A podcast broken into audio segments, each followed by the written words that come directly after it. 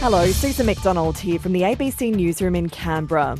Extra firefighters from Queensland have flown in to help crews battling an out of control bushfire in Namadgi National Park as conditions are set to worsen today.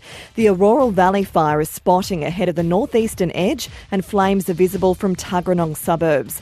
The blaze remains at advice level, but extreme conditions are forecast today and tomorrow with temperatures above 40 degrees. The Chief Minister Andrew Barr says the fire is expected to grow fast. We're expecting the dangerous weather conditions will result in the Orroral Valley fire growing significantly in size.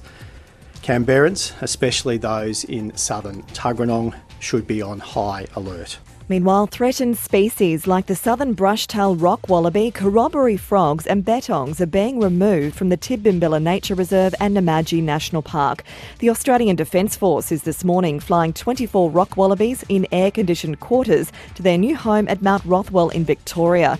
Pete Kotzel, who heads up Conservation Services Tidbinbilla, says the move is a preemptive one. The fire is incredibly unpredictable at this stage, so we're just getting them out early to avoid the stress on the animals of getting them out at the last minute in the event of a fire and get them into secure places where they can rest safely. It's now legal to smoke, grow, and own small amounts of cannabis in the ACT, with laws taking effect today. Political reporter Tom Maddox. The legislation allows adults to possess up to 50 grams of cannabis and grow a maximum of four plants per household. ACT Attorney General Gordon Ramsay says the reforms are not designed to encourage cannabis use. They are aimed at making sure people can receive the support that they need rather than ending up with a criminal record. Melinda Lucas from the Alcohol and Drug Foundation says acquiring the plant is still a grey area. Possessing cannabis seeds remains a criminal offence. The changes conflict with Commonwealth laws which prohibit the substance, and police officers will retain the power to arrest and charge under those laws. The Brumbies will be taking on a familiar face when they run out onto Canberra Stadium tonight to take on the Queensland Reds.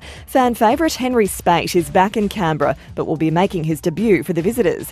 Brumbies captain Allan Alaalatoa. I see him as my brother. You know, we're very close mates. Um, you know, to have him and his family come down to also celebrate the occasion of him, um, you know, debuting for the for, for, for the Reds, mate. It's going to be good.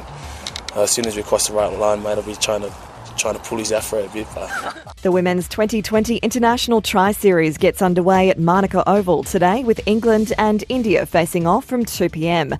Australia plays England tomorrow and India on Sunday. And the Canberra Cavalry will be looking to start their Australian Baseball League semi final series with a win when they host game one of the three game series against Adelaide tonight at Narrabundah Ballpark. That's the latest from the ABC Newsroom in Canberra.